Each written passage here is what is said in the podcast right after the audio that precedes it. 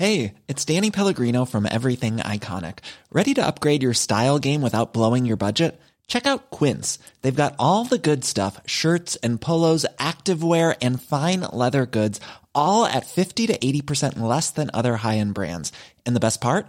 They're all about safe, ethical, and responsible manufacturing. Get that luxury vibe without the luxury price tag. Hit up quince.com slash upgrade for free shipping and 365 day returns on your next order. That's quince.com slash upgrade.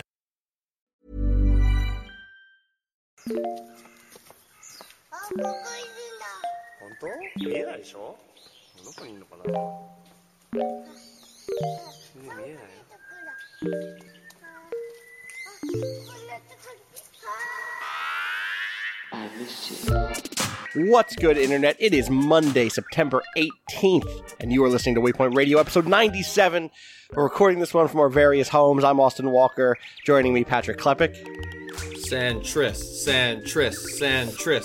Actually, that makes that makes it sound like I'm chanting the game Sentris. Centris. Shout out to Samantha Kalman. Centris, Centris, Centris. Also joining us, Rob Zacny. Why hasn't anyone held a town hall in here? Why is nobody holding town halls? It's a disgrace. We we haven't held a town hall since we launched. We Uh, promised when we that's launched. A, that's a, that's an AMA, right? Is that like a the equivalent That's of like true. a, I did. a- I did one AMA. I've done one town hall. I answered a bunch of questions. Most of them, they were surprisingly about giantbomb.com. I don't know who knew. Oh wow, Austin, are you saying that the legacy of your career will largely involve questions about a, a previous job you had for years after you had that job? yeah, has that happened to you before?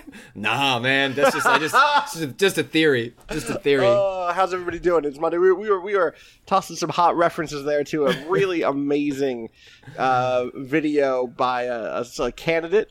Yeah, so, uh, look up on on YouTube uh, Dan Helmer for Congress, H E L M E R. He'll take you to the Helmer zone, which I was say, yeah, you can also do a search for Helmer Zone. It's unlisted. That video's unlisted. That video's unlisted. oh, You can't do a search Hmm. for it.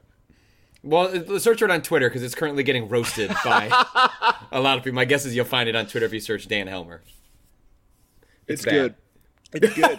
it's it's good because it's also a a, a Top Gun parody, which Mm-hmm. is really relevant in 2017. timely for the youth. Well, I guess technically they're about to shoot Top Gun 2.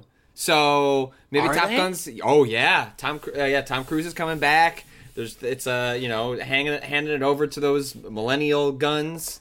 I think it's Oh, wow. Yeah, they're straight up shooting Top Gun too. So maybe actually maybe Dan Helmer, we're not giving him enough credit for for like laying the groundwork for when Top Gun 2 is is a hot button issue in 2018 during the Right. congressional race. So, hmm.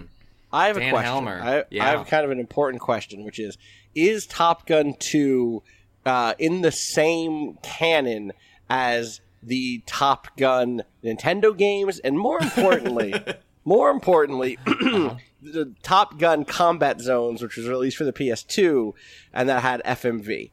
I believe that was the one with FMV. There was definitely, or am I just thinking of a fake game?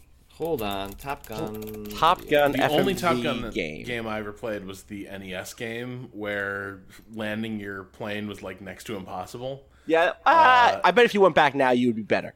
Because let me tell you, the trick about that game was we were children, and we were bad at, at everything. I think I'm thinking of Top Gun, uh, Tomcat Alley, a fantastic Sega CD game that is fake um, Top Gun. Basically, Top Gun. You know Gun. what was real good was U.S. Navy fighters. Do you remember this one? I don't.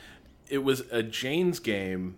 Uh, and Sure. those were generally like you know trying to be hardcore sims and everything. But with U.S. Navy fighters, they went in a direction where they were like, you know what the flight sim genre needs is an FMV campaign uh, about the fallout from uh, the breakup of the post-Soviet Union. Yeah, great. Uh, and it was it was real good because it was like a super. It was in some ways like a super dry flight sim, but then command and conquer cutscenes. oh, that sounds Uh, perfect. but like, it, no, it was like I'm sorry. It was like somebody is trying to make a West Wing episode out of Command and Conquer cutscene elements. They actually got Aaron Sorkin. They were like, "This is it. This is the new. This is the new uh, generation." Uh, yeah, Patrick. I was definitely thinking of Tomcat Alley, which is a fantastic Sega CD game that is uh, about flying planes and and looking at bad FMV. But there, I mean, th- there was a Top Gun game released in 2012. What? Top Gun Hardlock was released in March 2012 for 360, PC, What? and PlayStation 3 by 505 Games and Paramount Interactive. The player takes the role of a pilot named Lance Spider Webb, who graduated from Top Bad. Gun. No, Uh, no. like Spider, and then his last name is Webb, W E B B. Uh-huh. Hang on, hang on. Dude's name is Lance, and it's called Hard Lock. Maybe this is finally just going to dive into that gay subtext. uh, Finally. In, in in in Top Gun, maybe If someone's only. finally like, "It's 2012. We can finally just now we can finally just make it canon that after the mo- after the credits rolled, uh, Maverick and Iceman uh, got married and opened a opened a, combination B and B and uh, combat flight school. It's great. It's from having my honeymoon. It's perfect. They got they got the relationship on Hard Lock. Um, is Val Kilmer going to be in this new Top Gun? Yes. Oh, okay. I'm in. That's it. That's all I needed to know. Really? You're in? I mean, You'll see Mm. it. I'm in. You'll see it on iTunes or Netflix streaming. Yeah, I'll see it eventually. I'll be in a bar one day and it'll be on. No man, I'm gonna go to the 70 millimeter IMAX. Show. I'm gonna travel for that one. I'm gonna be like, wait, I'm sorry, this was filmed, of course. Of course. Can I see it as it was intended to be seen? God. So, uh, b- besides Top Gun, what's everyone been up to? Top Gun and bad uh, congressional uh, uh, fundraising ads. What's everyone I, else been up to? I need to hear about this uh, the battlegrounds match that you Oh. fucking accidentally got yourself into after Yeah. you finished streaming today. So we streamed this morning. You mean Danica? Um, and we were desperate to get a fog match, and we never got a fog match. It just never happened. For uh, for people who don't know, there was a recent patch that added a low Correct.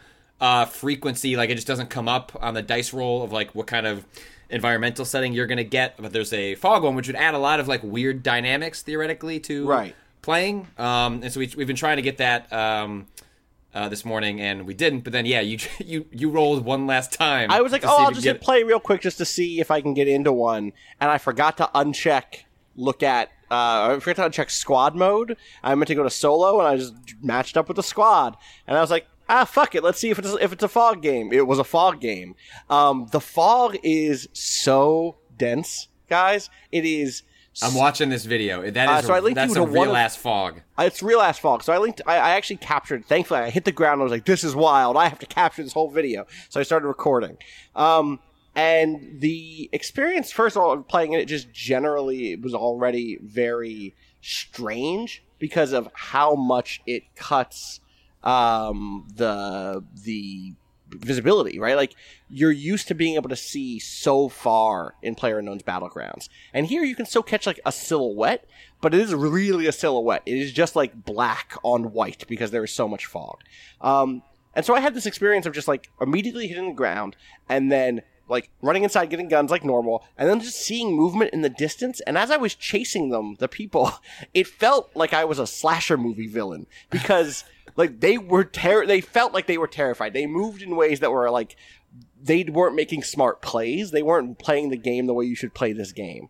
Um, and I ended up like getting two great shots. Oh shotgun my kills. god! I'm watching it right. You just knocked them off. Like so, like you. Okay, one, you skipped over a crucial part of this sequence, which is that as you're, uh, you know, Jason Voorheesing uh, your way across the Silent Hill landscape, um, chasing after this player that is clearly shook and does Yes. not know what to do. From the other side, not their friend, or Right. maybe their friend comes Oh my over God, I with a comes got over with a motorcycle, flips the motorcycle, falls Yes. off. The motorcycle skids in front of them. Yes. I think I'm assuming they actually weren't grouped up, but then both get on the motorcycle together, and as they're about to try and speed away, No, you I- pull out your Yes.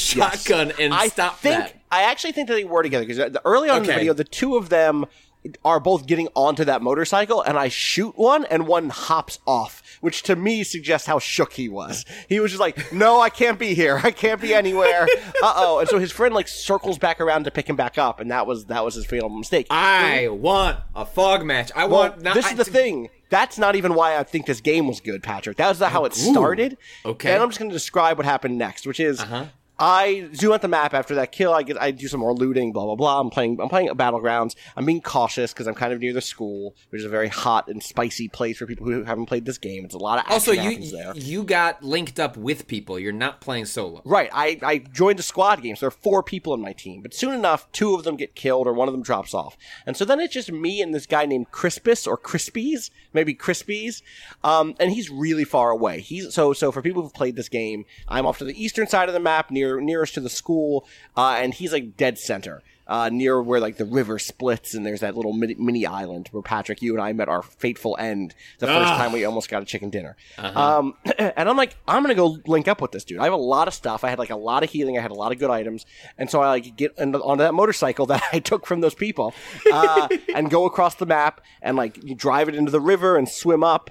And turn on my voice communication just in case, or like maybe he'll hear me, right? I'm like, is there a way for me to type? I don't see any way for me to type, so I'll try to talk. And I try to talk, and I don't get a response and uh, then we we we hook up and like he sees me, he pulls a buggy up to me, and I I like do the thing where I like, shake my mouse a couple of times to like make it look like I'm shaking my head or something, as if like, hey, yes, I see you. We I'm communicating with you. You're not responding to me talking. I'm gonna mute myself, uh, and and I'll drop two. I dropped two first aid kits to be like, look, we're gonna team up. Like I know we're on the team already technically, but like we're actually gonna play this as a team. And he's like, we get in the buggy and we start going through the ruins, which are these like old, like very uh, dense area of like old, you know, uh, uh, stonework and and uh, little tunnel, not tunnels, but little like uh, divots and stuff. It's hard to move through that place with a buggy. But uh, in fact, he hits like a rock at one point, and I kind of laugh to myself because I'm like, oh, this guy's new. Like he's trying to use a buggy in the ruins. That's not what he should be doing.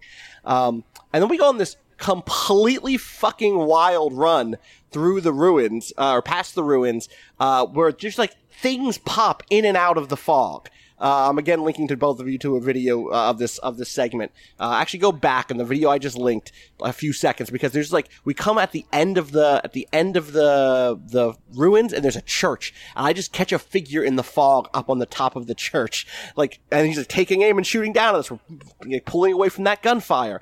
People just pop in and out of the fog as you go forward because like it's dense. Like it's sort of similar to playing like an old N64 game or a PS1 game like Silent Yeah. Hill.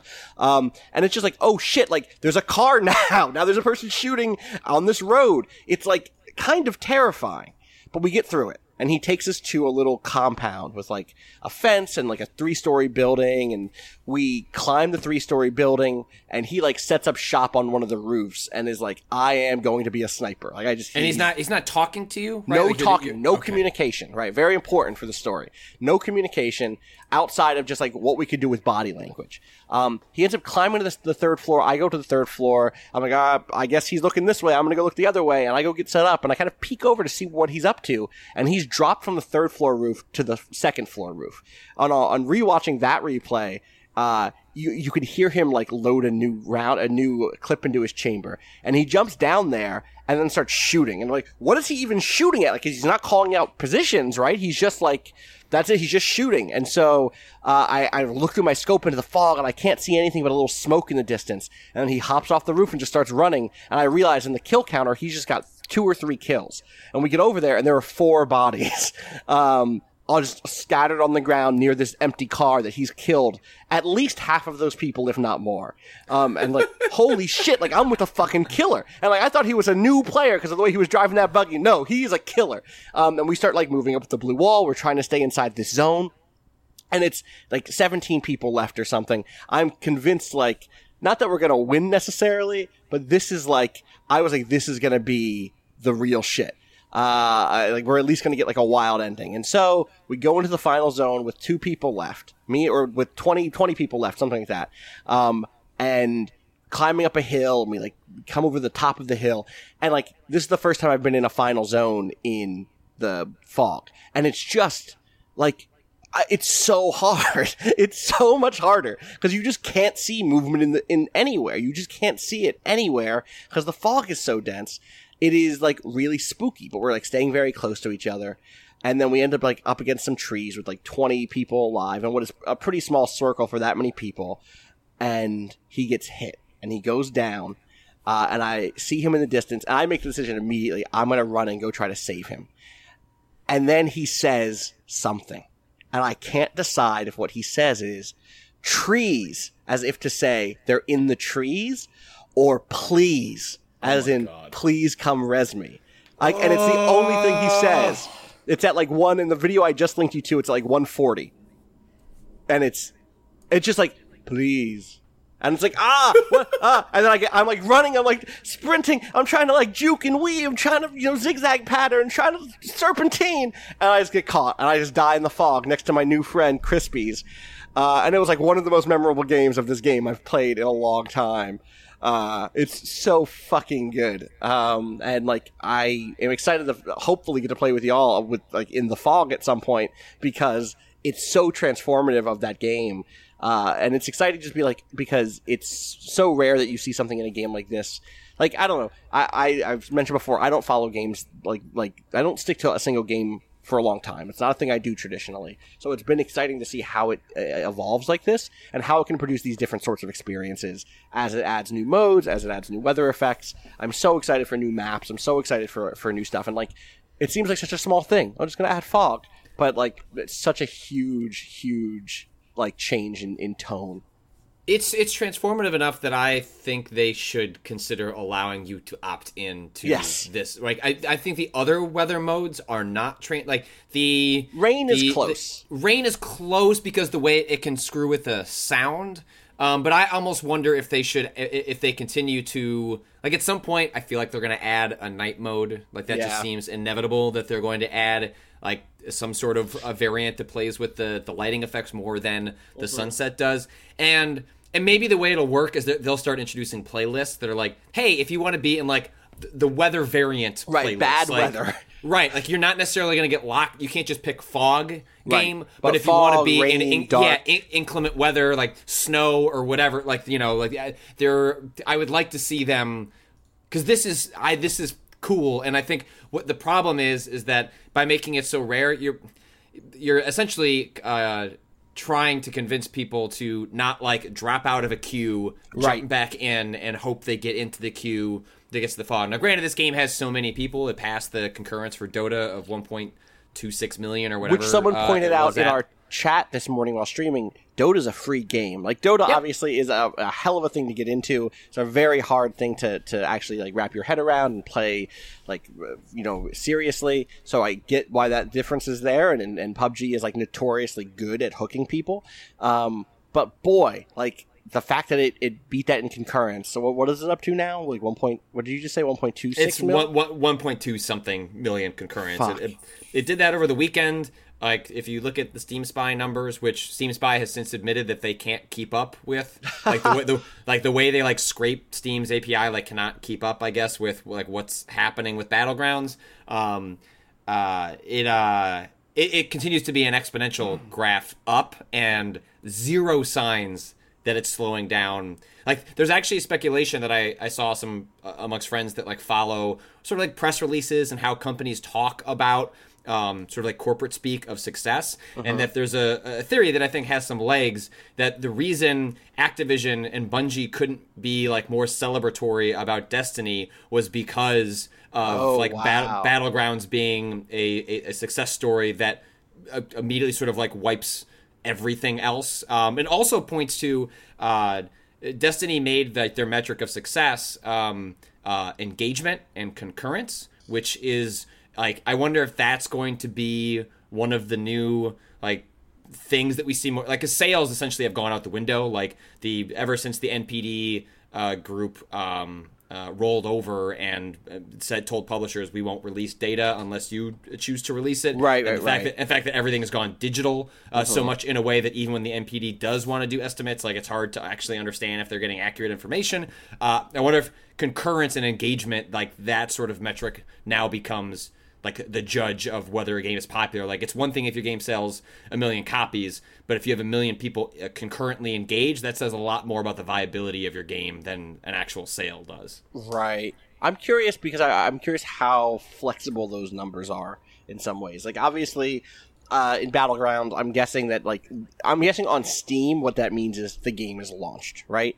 Um, but I'm guessing if you're on the Destiny server, if you're Destiny, if you're Bungie or Activision, like what does engaged mean? Does that mean playing missions? Does that mean like you know being in orbit. I guess Destiny two is, is pretty good about not putting you in orbit. But I think about Destiny one, where I would sometimes just have that game on. I would be in orbit. I'd be like waiting for a friend to come on and like not be doing much of anything. Versus like playing Crucible, playing a mission, like where I'm actively actually playing stuff.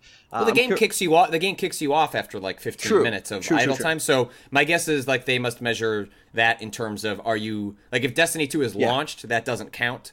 But that if you've hit X and logged into a character, even Right. if you've idled for 15 minutes, you've made the conscious effort to right, to log. start that game. The Destiny gamer has logged in. Oh no, is that the same as the woke gamer? Is the woke gamer a Destiny? what class does the woke gamer play as? Well, the- theoretically, he plays a warlock. I play a warlock. Theoretically, yeah. theoretically.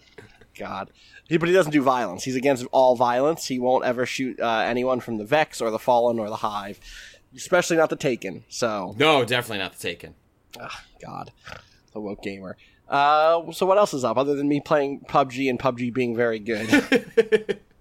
I don't know, Rob. What have you been up to? Uh, I didn't do too much uh, gaming this weekend. Well, I did some tabletop gaming. Hell and, yeah. Uh, I, I had a brief. Something went wrong uh, the other day when I was doing Good. some tabletop gaming. Good. That's how all good stories start. Yep.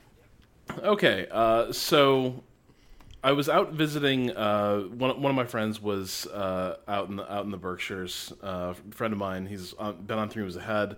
Uh, David Heron is a uh, really smart game designer and one of the one of the most infuriating people to play a board game with because he's got that like long term long time game designer ability to quickly suss out like Yeah. the way the game is meant to work and the trade offs that are in play Yep. and then figure out really quickly a way to play an opt like deploy an optimal strategy, right? And uh, that will happen in your learning game against him. So you really Oh, want to be you really want to be sharp uh, for a game like this. And what we decided to bust out uh, was a game called Eclipse, which is a uh, tabletop 4X strategy game Okay. in some ways, and it's like explicitly like drawing from the same language of the 4X genre. Uh, you sort of reveal the game board. It's Yeah. like you get these stacks of uh, hexagonal discs that So- you sort of create the game board out of. Yeah, this game was released on iOS too. For people who, if, if anyone thinks that this sounds interesting, in fact, it's on Steam now too. Uh, Eclipse New Dawn for the Galaxy over on Steam. Uh, its art isn't great, but that game seems okay. Yeah, and it's it's really cool. It's uh, it really is like a it takes everything you find in a 4X strategy game for the most part and like condenses it down into you know probably everyone knows what they're doing. You can get a, an entire game done uh, you know inside of two hours. Uh, Yeah. certainly within three, uh, which isn't bad for a tabletop strategy game. Okay, great. So that's the plan for the afternoon. Uh, but first, I was like, I we need to get some beer. Um, that's definitely what, what I should do. Um, and I hadn't really eaten. And the first thing I'd done when I got out to Western Mass was go uh, hiking in the woods for a couple hours and got lost, and so I was a little dehydrated. Uh, all this stuff. So I go to the liquor store and buy what I thought. Uh, if you're familiar with the offerings of a brewery called Founders, uh, they're pretty well known for a lot of good beers, but uh, in particular, I'd, I'd say they're sort of specialists in stouts, uh, which tend not like tend to not have uh, too high an ABV, alcohol by volume. Um, and you know, I enjoy stouts, so it seemed like the way to go.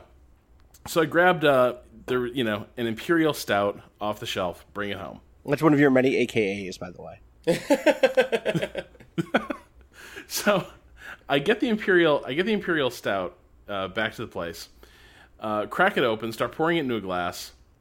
Weirdly, it's not dark uh, the way a stout beer is. It's uh, a very thick, uh, viscous amber Okay. uh, beer. Okay. and I taste it, and it's uh, really uh, cereally, creamy. I don't know. There's something. There's something weird about it, uh, but it's certainly not a stout. And I look at the bottle, and oh no, it's an imperial malt liquor. I think you mean oh yes is what I think you mean. In their That's the twenty year old twenty year old Patrick is definitely saying, "Oh Yep. yes." in their insufferably hipster way, uh, the founders, uh, the, the the founders uh, copywriter is like, yeah, you know, a lot of people disparage uh, malt liquors and they don't give it the credit it deserves as a beverage. Uh, so this is our take uh, on malt liquor, and uh, you know, let let us know what you think. But you know, we think you'll enjoy it. So did you? and well, debatable. Uh, let me, But let me explain im- what im- happened next. Implied in that is that although you took issue with it and Uh-huh. had had problems with the marketing of said product, at no point do I have gotten the indication so far that the choice was made. I'll have something else to drink. Uh, no, cool. Because you know we brought it home, and I didn't want to be, I didn't want to be classist. Like if somebody is trying to gentrify the malt liquor, uh, who am I to stand like malt? Sure, I can get down with malt liquor. Fine. Uh, it doesn't have to be like it was in What college. a what a what a centrist. Uh, so yeah, I, let, I finally let it hold a uh, town hall with my liver, and halfway through this glass, like I lose contact with the feeling in my face. Oh my God, Rob! bad. No, like we're se- like we are talking within moments of like I like I don't drink that much anymore. Right, of And course, so, like, your we're talking- tolerance is lower. It happens. Yeah, so we're talking within moments. You know how like you can be in those situations where you shouldn't be drunk or you should not be as drunk as you are. Yeah. Uh-huh. And immediately you're like, I can't let people find out that I've done this. Like, because they are setting up, they are setting up the board. They are oh. going through the rules. They are explaining the rules and mechanics to me. And I'm like, where are my lips? so then And then you have to play this game. like- you then have to play this game. At And how least long is it, how, how long is the game supposed to go? Maybe two, three hours. Yeah, that- yeah, uh, two hours, and yeah, it shouldn't it shouldn't be too bad. But like, I am. I don't know. That sounds through like a long time, Rob. yeah. I'm halfway through Well, it's a long time to not feel your face. and the problem is I'm still really thirsty, and so I just start like I basically crush this thing. Oh, Then I go and get another Yeah, of course. because you know I'm just somehow somehow We're just gonna power the, uh, through it, buddy. We've yeah, all the been there when we were not quench that 22, and that's a bad place to be. Oh, So um, this is when I got sort of got caught. Is people noticed that I appeared to be like sort of zoning out during uh, other people's turns. Uh, I had to keep like having things re-explained. I had to keep getting really close to the board game components I- I to mean, it's extra funny. it's extra funny because I've seen Rob just dead tired at E3, and I can just imagine that, like, except also people all around you are very actively playing a very complex board game about spaceships. And so somebody's like, uh, somebody in the kitchen who wasn't playing the game is like, wait. Rob, did you know this is 14% alcohol? Oh, my god! Rob! I was like, suddenly a lot of things make sense. uh, including the fact that I appear to be getting car sick just sitting in this uh, sitting in this chair Jesus. uh, playing this board game. Uh, so, long story short, I didn't make a great showing. No, you, Yeah. you didn't pull that one out? You didn't, like, come from behind victory? No, I, I sort of started, I sort of developed a mania uh, pretty early on, which is that I noticed that if I did the like economy building actions, Sure. uh, I knew how they worked, Yeah. and it appeared that I was engaged with the game, and so I could sort of like play it off like I was just really focusing on the boom stage of uh, you know the rush boom turtle, and w- just you know wasn't being too aggressive. It's it's you know it's not that I didn't understand uh, approximately half the mechanics of the game or or how they worked. Uh, it's that I was just choosing to focus on on my strategy. Uh, and so I built the most impressive economic engine in the game. Like I was loaded with resources, and I was like ready to start. Like I started to sober up a little bit, and I started being like, "All right, time to figure out how to build spaceships." uh, but by that point, I realized other people building a lot of spaceships, um, and then they've been researching like guns and stuff to put on them, and I didn't. Uh, and so I like I, I cratered my economy trying to crash build a fleet uh, that was basically like uh, you know Spanish galleons uh, versus versus like Nimitz class aircraft carriers. Uh, it did not go well, uh, but I, I, I sort of I sort of muddled through it, uh, and a good time was had by uh, Heron. That's not by you. That's an incredible. Well, no, your good time was uh, relaying that story to right, yeah. me This, and is, Austin. this has been your good time, and that is it. God. That's that's this is the dilemma of all social interaction is uh, embarrassment and shame. Uh, and Yep. if you're if you're out there, if you drink, drink drink responsibly. Check the bottle. Make sure it's the thing you think it is, and at the percentage you suspect. Yeah, see, there, there were a few, there were a few like a few like safety checks that I Yeah. kind of failed uh, during this during this process. Well, and the thing is, you had outs. That's the other thing. Is imagine you had noticed that it said fourteen percent. Then there would have been no weird social foul of you being like, ah, I bought these. This is way stronger than I thought it was, guys. Haha! I'm gonna stop. I'm gonna start drinking water and start eating food to recover the nutrients that my body needs to live. You would have had the out, and you didn't have the out, nope, or you didn't had take to- it. Just had to keep colonizing planets for no good reason. just had to be. I'm gonna colonize again. Are you sure? You're, you're getting pretty spread pretty. thin. no, I'm gonna. Uh, I'm gonna I- I- boom I look- late game. I look you guys forward are gonna be your ready "What for if it. Rob Zacny was president" uh, video series. Oh, Oh my god! Oh, deep Hmm. cuts. Okay, Patrick, have you been playing any video games? Uh, I've c- continued to uh, work my way through the uh, Dishonored expansion. I think DLC is probably not, I think, as we kind Yeah, it seems it seems pretty Friday. pretty large, right? I've played like four or five hours of Nice. it, which I think like puts it outside the scope of a, a DLC. Or I think what's more likely is this was probably. They, I think they did two DLCs uh, for uh, Dishonored one, so I think like maybe they just kind of like squished everything together into like one uh, larger thing. And uh, as I mentioned, I, I went over a lot of my initial impressions on Friday, which is that, uh, and I'm going to write about this after the podcast, is that I, I find the DLC uh, uh, continues to enact my uh, desire to. Uh, not be a pacifist and instead uh, engage in a violent streak, which is uh, how I've continued to operate in uh, Death of the Outsider, which is the opposite of how I've uh, played recently. Like so, for uh, for example, like uh, one of the uh, like sort of like uh, side missions that you you come across is that you end up in a bar and uh, that bar has a bartender that you are supposed to uh, kidnap, but you're supposed to uh, you can't kill them, and so you're supposed to try and knock them out. But the bar is full of patrons, uh, and then upstairs there's a separate uh, side mission that involves you finding somebody's brother who went missing. And as it turns out, and like this is a slight spoiler for if you're that, that sensitive about some of the side missions in uh, uh, Death of the Outsider, is that uh, you find that they are connected to uh, like a blood machine that is being transfused into these uh, sort of like rich elite of the the world of Karnaka who are using the blood of people who are being purposely brought to the brink of death so that their connection with the void which is the you know where the outsider lives and has uh, his powers um, so you can essentially try and have like a void high by extracting the blood of those who are on the verge of death and so uh, i end up like disconnecting his blood thing and then that uh, causes all the people that were uh, connected to that blood uh, to pass out, like they're in unconscious state, not dead, just unconscious. Right. And I went, I went over to them and I slit their necks, and then slowly, Oh. methodically, slowly, methodically cut off their arms. 'Cause, Like, Why? these fuckers don't, they don't, they don't deserve to live.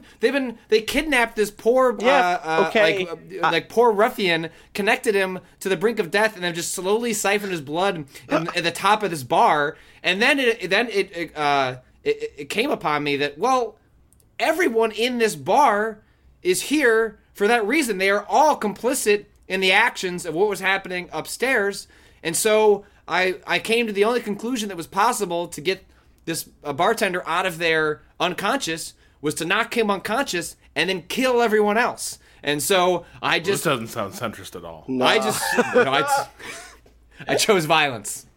Uh, so I just yeah I I uh, they have this I was mentioned the Friday they have this uh, new weapon in uh, Dishonor and in Death of the Outsider called the hook shot, which is what you can attach to parts of the environment and then it can yank people. Uh, Oh, cool. Across the room. Uh, Yeah, is it? on- It's on- all new powers. Is does she have? yeah, all yeah, has- all okay. yeah, all all new powers that are, are are completely wild, um, and and can change the way you uh, play the game.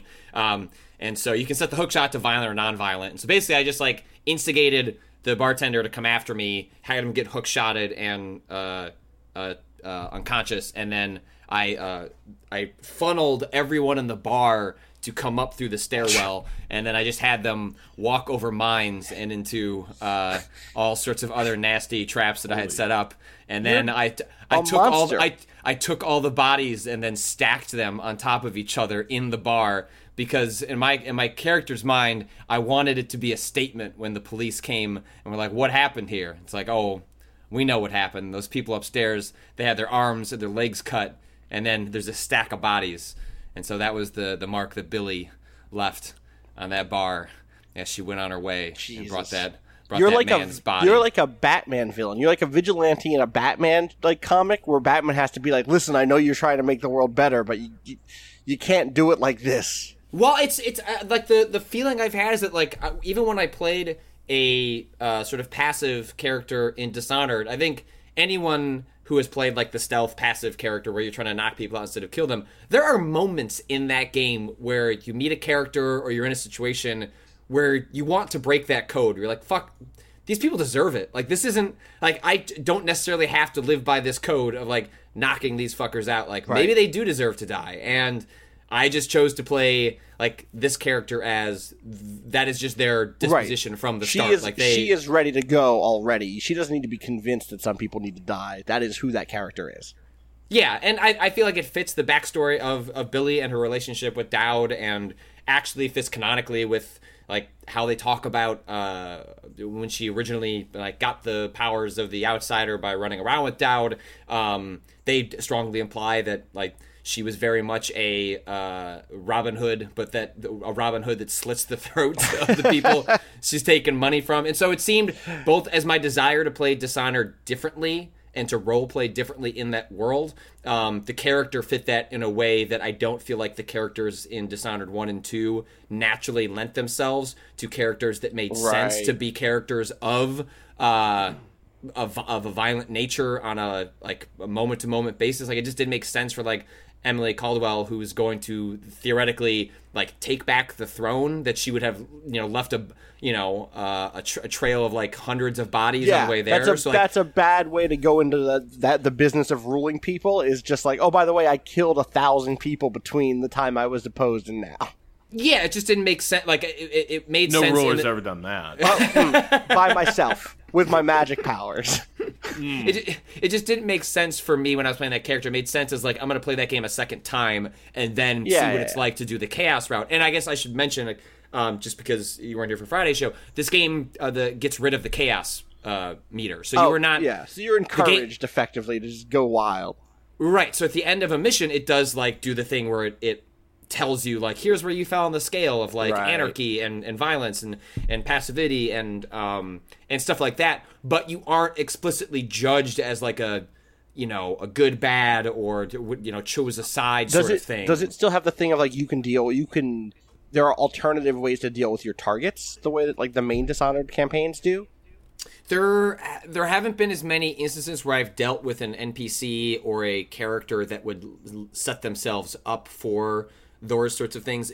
This DLC, at least so far, seems to be a lot more about interacting with environments and like random guards, as Okay. opposed to setting up like really elaborate uh, decisions that you can like for people who haven't played like previous Dishonored's. Like there's often the easy route, which is just to go and kill the character that you're you're after, or there's like much more elaborate, sometimes actually darker ways of like taking care. Like there's one in Dishonored 2 where it's uh, one of the mad one of the the uh, the geniuses, like the architects of a lot of the stuff in the city.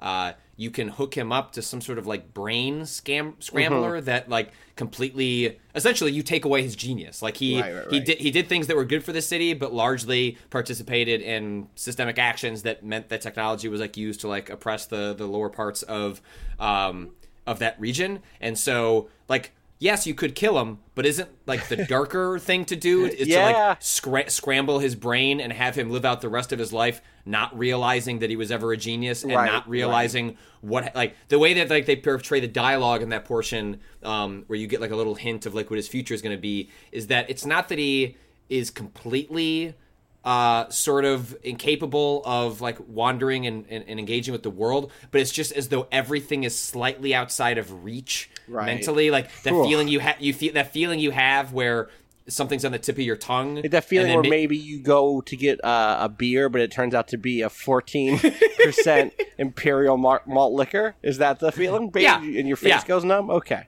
Yeah. Uh, so I, yeah, so the uh, Yeah, that's the always been weird. Like going back to the first Dishonored, there's one of the first choices you make is like, do I Oh, want to kill this pair of brothers or send them to a labor camp for the rest of their Yep. lives? And Yep. the latter is the good option. so Well, I mean, I, I think that's one of the cool things about Dishonored. I, I think it's always knowingly played with the uh, mor- the, the faux morality of Right, a lethality right. scale. Yeah, yeah, The the notion that you can somehow keep your hands clean while also like permanently eliminating people from Yes. public life from the board. And so like there's a lot of times where it's like, oh yeah, you perish the thought that you kill anyone. Mm-hmm. This creepy stalker just wants to take your target and abduct her and keep her as his prisoner on his creepy island for the rest of her life. That's cool, right? That's better than murder. and like and that was like and that was the thing that like I could never be complicit in that in the game. Like I was like this is too no. No, like this is a political assassination. That's the punishment that fits this crime, but I'm not getting involved in your bullshit. right. Uh, but what was cool is that the game does kind of throw this out there is like, but you know, really, like the important thing is how you feel about your morality, not the actual effects that your actions have have on others. Right. Did, did you ever have a feeling of? And I think this is a larger topic to some degree, but um, when I was playing, when I played both Dishonored games that, that I've played, uh, and I haven't beaten either because, despite really liking them, they're very stressful for me to play. Uh, and part of that reason is that it feels like I'm going to miss something if I fuck up. Uh, that like I want to see those optional endings because I know that someone in a room somewhere wrote dialogue for me doing that and that for whatever reason feels like it means I'm missing it if I get just the regular assassination. Do you ever feel that way about about Dishonored or games in general, where it's like I want to do the extra hard thing just because I know that there's extra content associated with it, even though on paper I would say that that's a foolish thing to do or feel.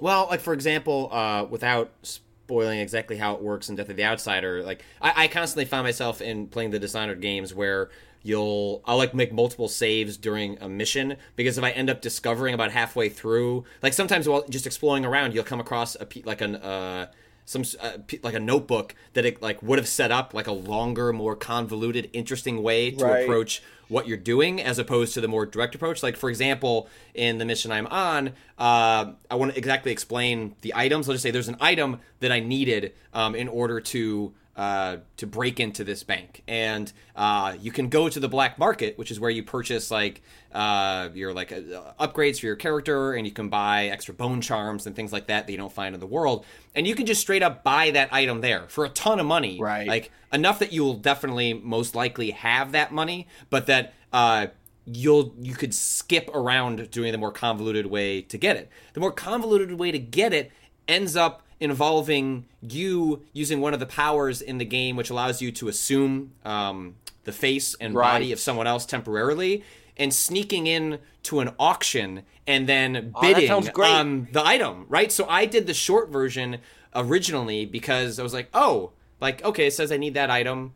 I'll just buy it here. That seems reasonable. And then I noticed that the item, the option to go to the auction disappeared off my map, and I was like, whoa, okay, wait, fuck. Right. I actually want. So I went and reloaded. I was like, I don't. I'll. I'll keep in mind to have. Eight hundred dollars or whatever the Karnaka coins are, like to come back and get that. If for some reason I screw up or that ends up being like a not fun route, but instead I went down that route and it was way more satisfying. I bet. It was like an extra. It was extra forty five minutes, but it was a way more satisfying way to get the item Right, that I needed Than to complete that, that part of the quest. Yeah, Totally. Hey, it's Danny Pellegrino from Everything Iconic. Ready to upgrade your style game without blowing your budget? Check out Quince. They've got all the good stuff shirts and polos, activewear, and fine leather goods, all at 50 to 80% less than other high end brands. And the best part? They're all about safe, ethical, and responsible manufacturing. Get that luxury vibe without the luxury price tag. Hit up quince.com slash upgrade for free shipping and 365 day returns on your next order. That's quince.com slash upgrade. Well, like, and that's uh, so. Uh, uh, I I started the beginning of Divinity: Original Sin two uh, with uh, with Janine Hawkins, who's a, a Waypoint uh, contributor, um, over the weekend. She has been doing. She did the review in progress over on Polygon, and, and was like, "Oh, I should do some multiplayer." And I was like, "Yeah, sure, I'll start a new game." Uh, and I started playing that, and in the co-op, it immediately feels like it's so easy to separate yourself from. Okay, so I should set this up actually. Divinity Original Sin 2 is the sequel to Divinity Original Sin. It is a computer RPG. I guess it, it eventually got a console release, I think. Um, It did, yeah. Uh, on, uh, at least Xbox One. yeah, uh, and it's really interesting. Um, one because the combat is really cool. The combat is a tactical, kind of turn-based, uh, uh, isometric view. You move your units around on a map. You have like a couple of characters that you can control. Uh, if you're playing multiplayer, it's like you and you have like your character and a companion, and your your other friend has uh, their character and a companion. Uh, and it's it's really clever and very much based on like status effects, but not like not like like buffs and debuffs like is this person standing in water? Is this person near like poison gas? Uh, and then having those tags those effects um, interact in interesting ways so if they're standing in water and you hit them with an electricity attack then they'll be stunned for an extra turn or whatever right? Um, and that stuff is fascinating and really cool and it makes every combat encounter feel like fresh and like it, it makes you feel smart all the time. It's like, ah, this is how I'm going to deal with that, right? Or like you build a character that has an ability where like, like the character that I built has uh the ability to one, they're undead, which means that poison heals them instead of hurts them, and healing spells hurt them instead of heal them. Um, and two, I have an ability that's like whenever I get a kill, I get a couple of action points back. And so there's lots of like good, like okay, I'm going to take off the smaller character first so that I get the kill and get those bonus action points, which gives me enough points to then move into the poison that will that will heal my character at the beginning of the turn or whatever. It's like that's like really fun and clever. But that stuff happens in between these kind of like long isometric exploration, uh, like tr- like traditional throwback, like old school computer RPG, Baldur's Gate styles, you know, th- that sort of era, Neverwinter uh, of RPG. Um, and in the co-op, like there's nothing keeping you with your partner. You just go wherever you want, and it Well, feels, that's the that's the like really interesting thing about that game is Yes. that it al- it allows you to well not even just the co-op but it's a game that from its uh, original conceit and the foundation of the design it allows the players to basically do whatever they want and Yes. like in the original game and they double down on this in the sequel which I haven't played but I've read a little about it is you can kill every major NPC quest giver in the game and Right. then uh, more so in the second one than in the first one. The game then accounts for other ways for you to complete those quests, even though you've technically killed the quest giver who may have given it to you in the first place. Like it's a game that, like, when, pa- when games say pl- when games say player choice, like that's usually th- there's usually a lot of caveats, and like the Divinity series seems very much in like no, like we're gonna let the player like do whatever the fuck they want, and then there are the still game lots adapts of to the consequences, right? right? Like, like, um, so I, the character I was playing as was a. Uh, uh, there are limits and also not limits, right? Uh, or, or it's not that there are limits. I mean, there are obviously, but there's also limits in how things can react, right? So I was playing a character named Fane, who is so you make your own characters, or they give you like six origin characters who have their own backstories and unique dialogue um, and some unique powers, which is interesting. I have to pick this guy named Fane, who is an undead skeleton person uh, who who is from like a distant culture uh, way into the past that's been all but forgotten, and he's the last survivor, and he wants to know what happened to his culture. Um, and he has at the beginning of the game, he has this mask on that lets him assume the form of different um, types of beings, right? So he could like be a human or he could be a dwarf, depending on what he sets that mask to be. Um, and uh, if you take the mask off, the like the person who sees you when you do it is like, "Whoa, you're a skeleton person!" No, I have to kill you now. You're a skeleton person. Um, but if I just change from an elf to a dwarf real quick, no one responds, no one notices, no one reacts in any meaningful way. And that was one of those moments of like, okay, I can start to see the seams in the simulation a little bit.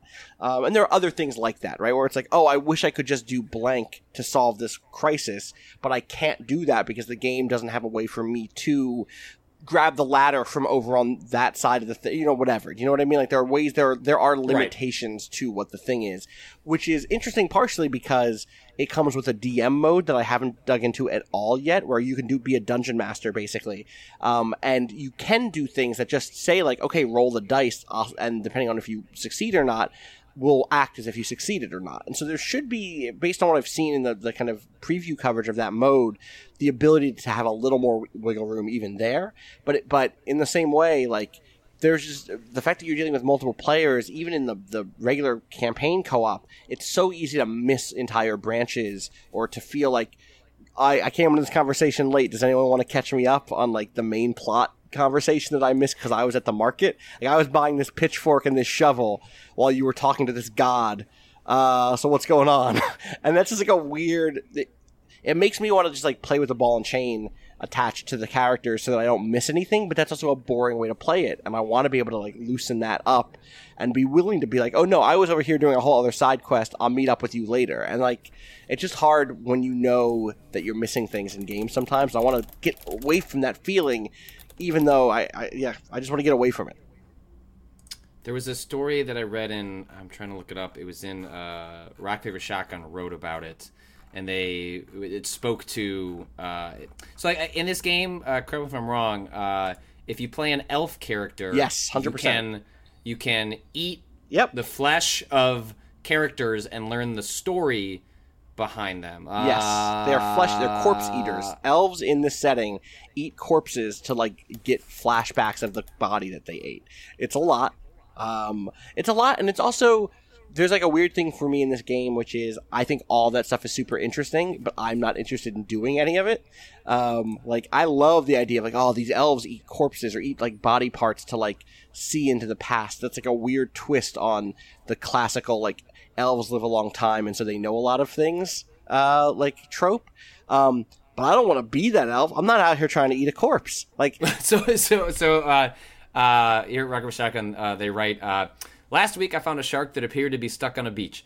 I was going to return it to the sea, but we had a bit of a chat because I guess some characters can also talk. Yep, There's a to perk lets animals. You talk to animals. Yep. Um, and then, well, I decided to sample some of the meat it had stuck between its teeth. I ate the meat from the shark's mouth.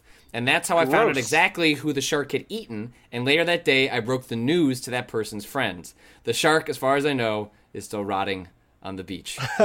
That's that's just like a really funny. Yes. Like that's also part of. Uh, I played all the way through with the original uh, original Sin, even though that's like totally not Yeah, that's usually not your my game at type all. of game. But uh, I think it was it was Vinny or Alex was just like someone else needs to play this game so that when we talk about it on Game of the Year, I don't seem like a, a, a person th- that, like this is screaming into the void. and so I decided to like, dip my toes into it and ended up falling in love with the specifically the way that you can just kind of like break and bend Right, right, like right. for example uh, the thing i always loved in the original was um, and i don't know if they like changed this in the sequel but you could if you knew like there was a combat encounter coming up you could attack first. Like you didn't have to wait Oh, for combat to begin. So i would like send a volley of meteors at the enemies i was coming to ahead of time and then the game doesn't reset their status when the combat encounter begins. Right, they're just on fire when when you be, when you start. Um and it was things like that where like most games would find ways to either not allow you to do that. And divinity always just seemed like the kind of game that like eh whatever man like Right. that's fine That's like fine. go ahead and, and do that and the story was not particularly good like the side quest stuff was interesting it had a great sense of humor that i enjoyed but the story just went fucking off the rails in the last third like i have no idea what was actually even happening in the game it was really just really poor storytelling that just i lost the plot um not to mention I, fantasy is already like a tough Mm-hmm. right. sell That's me, why I was like, surprised that you'd played it. Yeah, but it, the gameplay hooked me in the same way that like Skyrim, like I wasn't super into s- s- like high. I just high fantasy is just tough for me. Um, but uh, I'm curious to see how. I don't have the time to play Original Sin 2, but like I definitely want to give it a shot. Probably sometime early next year when I got, got Yeah. through everything else.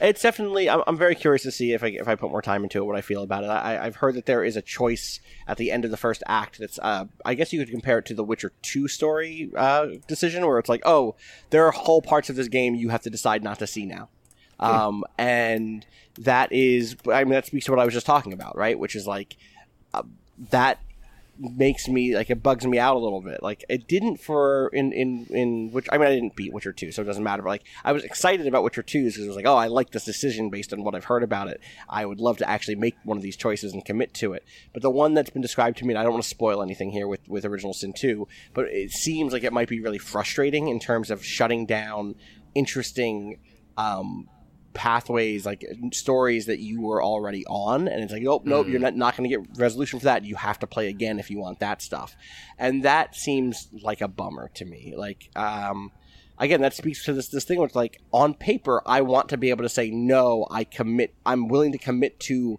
shutting down other routes through this game. Uh, and there are other genres in which I'm comfortable doing that, in visual novels or, or something like that, where it's like, yeah, totally. Like I'm playing a dating sim. I can't like I'm going to commit to this one dream daddy. It's to happen. Uh, but that but in I think maybe it's just like in RPGs, I've been trained to want the whole buffet, right? Like, no, if I have, you know, if I've opened up these quest lines in these factions, I want to see them all the way through. Okay, if I'm working on the plot lines for these companions, I want to see them all the way through. If I'm doing this thing with this skill tree and it gives me a special quest, and I, I want to see it all the way through. And like, I think that that's just a me problem more than a game problem, but it's a pretty serious me problem. and I would, it, it, it seems like a big leap for me to like ask you not to keep going down those paths because RPGs are so big. Do you know what I mean? Like, I kind of want to go through an RPG and be like, yep, I'm done the RPG. I don't need to put another 60 hours into this. I'm done it. Um, uh, which, again, maybe more of a me problem. Uh, anyone else play anything? Are we, are we just about there? Oh, very briefly. I played Marvel vs. Capcom Infinite. I, I only played Oh, the right. story mode. I'm not your fighting game expert. I'm uh, we're you know going to run an article from someone who understands fighting games way better than me. Uh, but I started playing that story mode, and it's growing on me. Uh, I I started it and was like, this is bad. This is this is silly. I don't like this at all. Like, yeah, I get it. It's Mega Man X is there, and they've combined they've combined X City and uh, what's the city in Thor? Asgard. It's Xgard. And I was like, that's bad. Like, oh, Chris Redfield is here and he's working with the guy from Bionic Commando and and is also working with Captain America. That's weird. Uh, Like in the world of, of Marvel's Capcom, does that mean like Umbrella and the zombie I will- outbreak is yeah, like I'll get there because that's when it turns around, Patrick. Just wait. What? I'll tell you. That's when I started liking Okay. it. So, uh, so I do the whole first set of things. I'm like, uh, I get to the second like chapter of the story, and it's like it's like Civil War. They like start doing Civil War stuff where it's like Captain America believes you should do this, and Iron Man believes you should do that, and like what do they do? They just fight it out at the top of Avengers Tower, and like that's how they decide who should do the thing. And they like come to terms, and they decide like, oh yeah, I guess we'll need the Infinity Gauntlet for this, of course. Uh, and then it's like, oh, they go to another place that's kind of like. Monster Hunter meets Black Panther. It's very weird, and I'm still like, oh, this feels so forced and bad. And then they like cut to uh, a group that has already won my heart. It's my favorite part of the story so far. Uh-huh. It is a, such a good team up. Um, it's a couple journalists you might know. Uh, Peter Parker, Spider Man, uh-huh. Uh-huh. and Frank West. And they Yeah. uh, and they are infil Frank West from uh, Dead Dead Rising, of course. Um, and they are infiltrating a little place called Aimbrella, a combination of Marvel's AIM terrorist organization and Umbrella. Uh, AIM is, of course, run by MODOK. Oh, of course. I swear to fucking Christ, sends Nemesis after you. Um, it's and it's it's very good. It's very aware of the thing it is. Uh, it's deeply corny. Um, Frank West absolutely has covered wars, uh, and he will tell you that for sure. Um, it is it like that was the moment where it was like, oh, uh, uh, God. There's a point at which like you're just looking at um, like tanks of of bioorg bioorganisms. Chris Redfield's there too, and he's talking about what are they called, Patrick? What do they start calling zombies in that fucking series? Oh God, I think I think I blocked out. oh, uh, it's like bioorganic weapons, BOWs. yes, yes, fucking. yes. Uh, he's like, this is like I've never seen a BOW like this. And it's Mike Haggar in a big tube, and Mike Haggar jumps out and puts Frank West in a fucking headlock. Um, and then you have a fight, and also Frank West's super involves him taking pic- t- taking a photo of himself. He like fucks you up, throws you into a pile of zombies, and then takes a selfie, and it gives you like all of the points. And like at that point, I'm like, all right, I'm enjoying this. This is this is worth this is worth me playing through. I'm gonna probably finish playing through that story mode just for that bullshit. Um, Oh, you've just pasted a, a screenshot of this in chat, and that's mm, okay. yeah, All right, I guess I'll I guess I'll download that copy of the game I've got. That's all I'm saying. He got 99,999 PP from taking pictures of zombies and Ma- and Mike Haggar uh, passed out amongst amongst the, the zombies. Um, Yeah, it's pretty good. I have no idea if that game's going to be good as a fighting game. Don't look to me for that. Like I'm enjoying it a little bit. Um, it it you know I, I just don't know. I grew up playing those games in arcades, but like never got competitive, uh, and so I really can only tell you if it's been enjoyable and goofy so far. And so far it has. We'll run a story this week um, from, from someone who's like in that scene and can tell you if it's actually good or not. But Yeah, well, it's it's uh, it's interesting to see uh, Capcom feeling a little bit of heat from like uh, NetherRealm uh, as a they they have these single player modes, but there was like Right. a movement away from single player modes, and then NetherRealm sort of like revitalized the idea of fighting games having like a robust.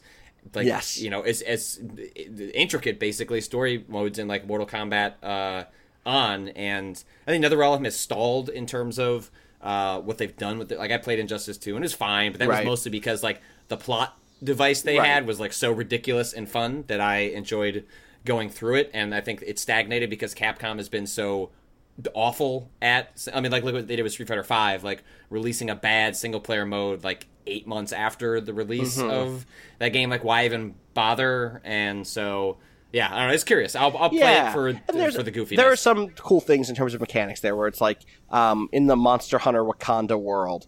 Uh, there was a, a, a match where it was like I have to kill these like seven Ultron Sigma robots uh, quickly because if I don't, in the background, a giant Monster Hunter monster was like throwing itself against the walls of Wakanda. And I'm trying to break in, and there was a timer on screen, and like you just see it like slowly break, trying to break in, and you have to kill them quick enough so that the Hulk can go stop that monster. And that was cool. It was cool, like to be like, all right, then the Hulk is gonna go throw uh, whatever whoever was out there with a Ryu. It's the Hulk and Ryu team up. It's a whole thing. Oh, the Ryu Ryu is like the Hulk's research assistant, basically, and like okay. they're leaning all the way in. I'm really glad Yep. about that part of it because when the beta came out a few months ago, or the demo or whatever, well, of the story mode, it was like really lackluster, and it was just like a bunch of like trite one-liners. And this is at least leaning into how goofy it could be. I'm actually talking about it is making me excited to try to put some time aside tonight and maybe get through the rest of that that story mode because uh, it's goofy fun, but it's like a good way to make hours pass by. yeah. All right, I think that's going to do it for us today. Uh, I don't really have time to get into some questions, unfortunately, but we will do that later on, on Friday. I'm Austin Walker. You can find me on Twitter at Austin underscore Walker. Where can people find you, Patrick? Find me at Patrick Klepek. Rob Zacny. At Rob Zacny. Follow us on Twitter at twitter.com slash waypoint, at uh, waypoint.vice.com, facebook.com slash waypointvice, youtube.com slash waypointvice. And make sure to catch uh, Waypoint Presents on Disney XD. Uh, if you're in Eastern Time, that is 11 p.m. this uh, this week on Thursday, 11 p.m. Thursday. Uh, it is a good episode this week. This is the Evo episode, Rob, that I know you and I both gave some good notes on and thought that were was very good. Um, I think I just a lot say of fortunate things happened around that uh, around that that shoot. yeah, like that was a shoot, and we'll, we can talk more about this later. But like, we went there, like, oh yeah, we'll follow these two stories and see what happens. And one of them is like a heartbreaker. I mean, hmm, they're they're both heartbreakers. uh, but we are in the right place at the right time, and, and our incredible production team followed the right people, is what I'll say. And and we got some some great kind of behind the scenes coverage of, of uh, people who, who kind of had us all biting our nails. Uh, so check that out this week, Thursday at 11 p.m. on Disney XD. All right, since, since Danielle's not here, Danielle's off in Scotland having a good time being in Scotland on vacation, I'll say it for her. Be good or be good at it. Nope, that's wrong. That's not what we say anymore. She changed it. It's now be good and be good at it. Peace.